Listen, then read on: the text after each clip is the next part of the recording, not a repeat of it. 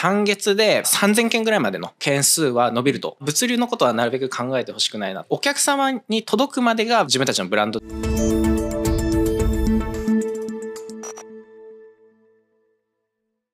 皆さんこんにちは。いじるみないようこそ。本日はですね、株式会社ロジクラの代表取締役、長浜祐樹さんをお迎えしまして、EC の物流ですね。はい。まあちょっと大きめですけど、はいそういうテーマでいろいろとお伺いしていきたいと思います。はいよろしくお願いします。よろしくお願いします。まあちょっと聞いたところによると、EC 向けのうん大手 3PL さんとちょちょっと違う動きをそうです。されてるっていう話を聞いたので、はいどういうことを思ってどういうふうにやってるのかっていうあたりから、まあいろいろとお伺いできればなと思うんですけども。はい、はいロジクラという、まあ、会社はですね、うんえっと、もともと創業したのは6年以上前なんですけれどうんも、私自身が、えっと、もともと物流倉庫で働いたこともありまして、うんこの業界を変えていきたいという思いで創業してるんですよね。え、物流倉庫で働いてたの？高校生の時にアルバイトで働いてまあ、高校生の時に？そうです。そうなんですよ。うんでそこからまあいろんなスモールビジネスとかをやって、うんうん23に創業した会社がロジクラなんですけど、私のテーマとしましては、うん EC とか背取りでもいいんですけれども、うんうん自分自身のまあ仕入れるとか作る、うんそういう人たちがまあ立ち上がって成長していくうんそういったとこを支援する会社でありたいなっていうことを常に思っていてやっぱりあの小規模のあの EC の事業者さんのまあサポート、まあ、物流だけに限らずあのやらせていただくっていうのが、まあ、我々すごく大事にしてるところですね。え物流に限らずまあ、物流を中心としながらなんですけど、うんうん。施策に対してはまああの我々がやるってことはないんですけど、うん。支援会社さんあの紹介させていただいたりとか、んうん。まあ、そういった動きはしてますね。まあ今だとねこの中でリアルがなかなか大変だっていうこともあるし、うんまあ在宅しててっていうこともあるし今まで自分が培ってきたもので自分でやろうかっていう言い方が講義になるから何とも言えないけど、まあ、うん。D2C っていうことで、まあいろいろ自分で作って自分で売るとか、うん。キュレーションみたいな感じでやってる人もいるけども、そういう方々って最初やっぱりそんなにね最初から何万件とかって出せるわけじゃないですもんそうですね。御社の規模としてどれぐらいの規模でやられてる会社さんが多いのか。まあ、我々の会社だけではなく、うん。あの EC 事業者さんのその成長ストーリーうんというところを一つあの事例として挙げていただくと何か物を売りたい作りたいとうん。いう事業者さんは最近のパターンだと例えばクラウドファンディングでまあ資金調達をしてんでサンプルでまあ資金調達をして OEM 開発をしていってうん。まず物づくりに専念するというところをやるわけですね。その時はまあ注文っていうのはまあ仮の注文が入ってるみたいな形であこのくらい売れそうだなっていうところでビジネスを立ち上げる。うん。で実際に、えっと、EC 事業者さんは、うん。えっと、Shopify ですとかさまざまな単一カートうん。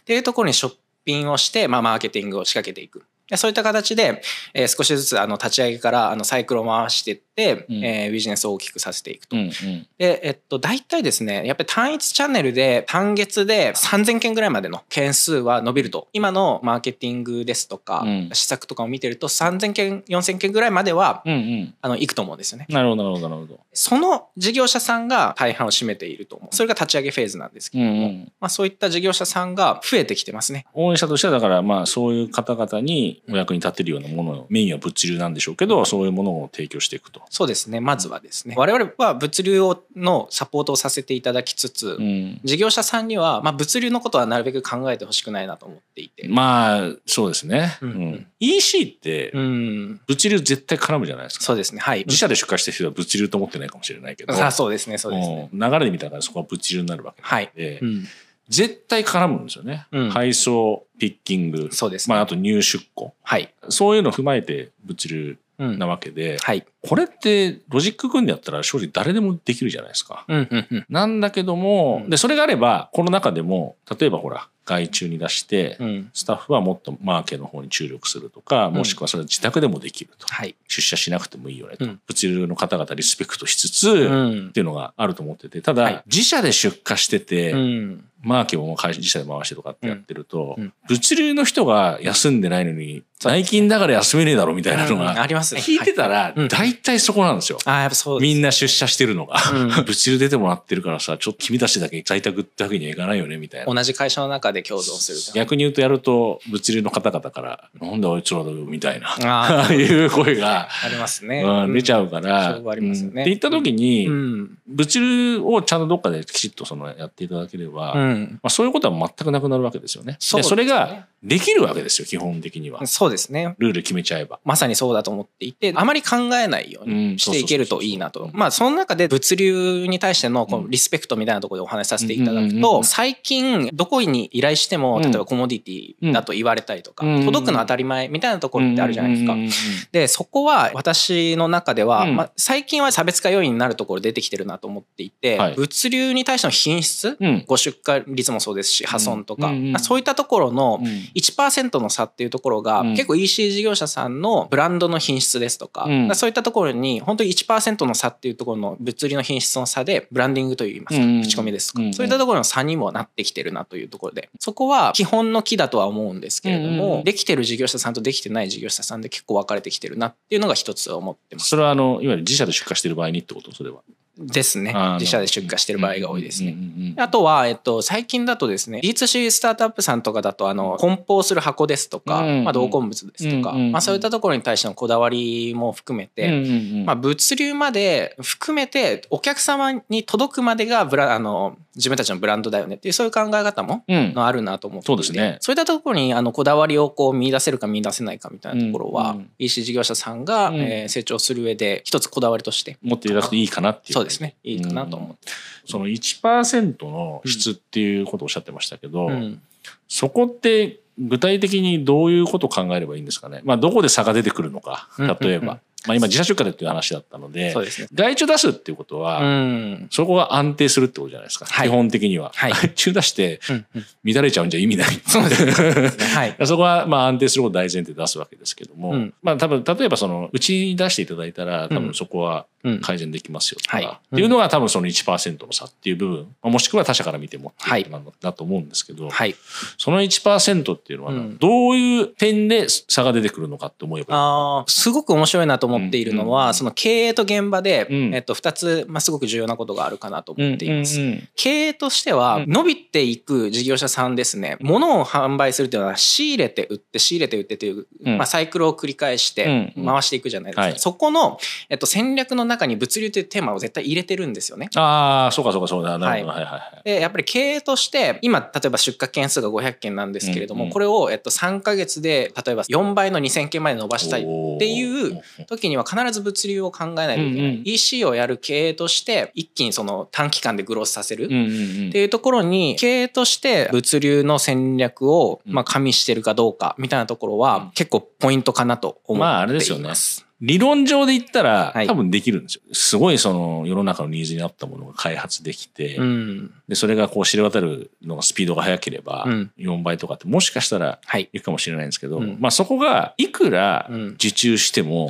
お手元に届かないと、そうですね。意味がないんですよね。そうですね。逆に言えばご注文いっぱいいただいても、出荷できずに何週間待たせちゃうとかってなったらば、はい結果的に失注しちゃうわけじゃないですか。クレームにもなっちゃうわけですよね。はい。そこはもう絶対的に考えなくちゃいけないところですよね。そうですね。まさにそこがテーマかなと思っていて、どこでこうスタックしてしまうかっていうと、やっぱり注文を受け付けるまではいいんですけど、うん、ここから出荷するとこまででやっぱりスタックしてしまう。で、通常はあの2日間のリードタイムで配送出せるものが、これが1週間になってしまう、10日になってしまうというところで、もちろんお客様からのクレームもそうなんですけれども、えっと、現場が疲弊するっていうところもめちゃくちゃやっぱり見ている。たまればたまるほどどんどんどんどんやばくなってるもんね。そうですね、そうですね。波動っていうところがやっぱり起きてしまうじゃないですか。で、そこに、その物流っていうところでの採用の難しさとかもあると思ってるんですよね。もちろんその隙間であの働けるっていうあのものとか使ってもいいんですけれども、基本的にはそういう波動に急に対応するっていう、それでも品質をここまでは守らないといけないみたいなところに、やっぱりもともと想定しているその事業戦略とその物流の戦略みたいなところがなければ、そこセットで考えてぐるぐるぐるぐる回して事業を運営するっていうところがまあ経営としては一つすごく大事なポイントなのかなというのは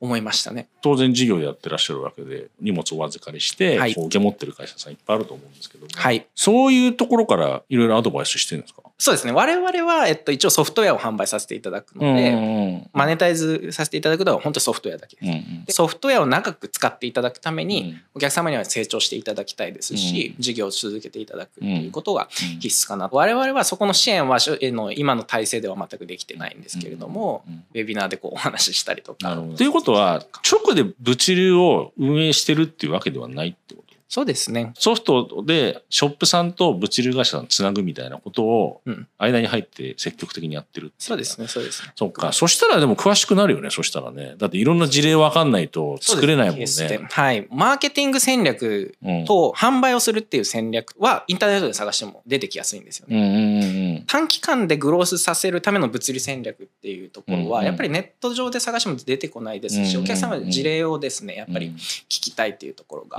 すごくあるかなと。思ってて、そういったところを業界の中で啓蒙していくっていうのが、まあ我々の一つの役割なのかなっていう思ってますね。今って、まあさっき僕もまあマーケティングで回すことは簡単ですよねとか言いましたけど、いや全然簡単じゃないと思うんだけど、実際結構ある、あるもんなんですかちょっと、まあその今までこう見てて成功してるケースとかのベースでお話はさせていただいてたんですけど。でも実際あるんですね。そうですね。EC 事業者さんの成長ストーリー、まず出荷件数2000件ぐらいまでお話ししたんですけれども、その先の成長っていうのはまた2段階ぐらいあるなと思っていて、えっと、まず単一チャンネルで販売をするというところで、まあ、ここでのマーケティングの主軸っていうのは、えっと、まあ、いわゆる SNS ですとか、まあ、そういったところでもデジタルマーケティングが主体かなと。で、その先、出荷件数を1万件とか2万件に伸ばしていきたいってなると、やっぱり経済圏に出品するっていうところかなと思うんですよね。それがモールなんだ。はいはい、そうですね。楽天ですとか、まあ、今ですとあのヤフー経済圏もそうですし、アマゾン。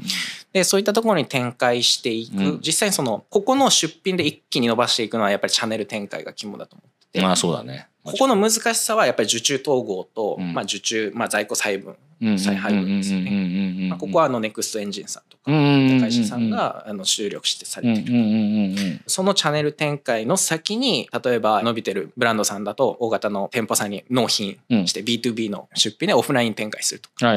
そういった形でこう展開していくんですけれども、実際に見てるケースとしては、やっぱり単一チャンネルから、まあ経済圏に出品するっていうところで、まあそこを一気になるほど。あの、やるっていうことは、うん、あの、新しい企業さんですけど、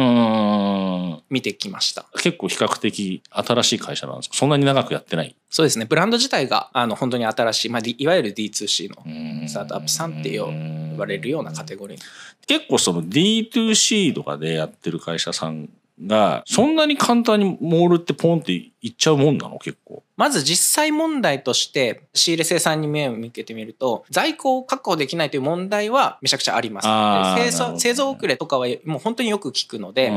立ち上げから6ヶ月でモールに行けるかっていうとこれはちょっと別の話かなと思うんですよね。実際立ち上げでクラウドファンディングとか OEM 生産して商品として在庫量をある程度確保するみたいなところまでにやっぱり1年とか2年は絶対かかるかなとは思うんですよね。だよね。でそこでもまあ単一チャンネルでなんとかこう伸ばしてサイクルを回していくで実際に本当にでもモールに展開するっていうのは初年度はやっぱりそれは難しいなっていうのは思います、ね、出すのは簡単だけどねって話だよね。そうですね。結局注文で欠品してしまうとか在庫を確保できないという問題は。その辺の話はちょっとあの後半にももっと深掘ってちょっと聞きあのお考えをいろいろ聞きたいなというふうに思いますので一回これ前半切らさせていただきます。はいどうもありがとうございました、はい、ありがとうございました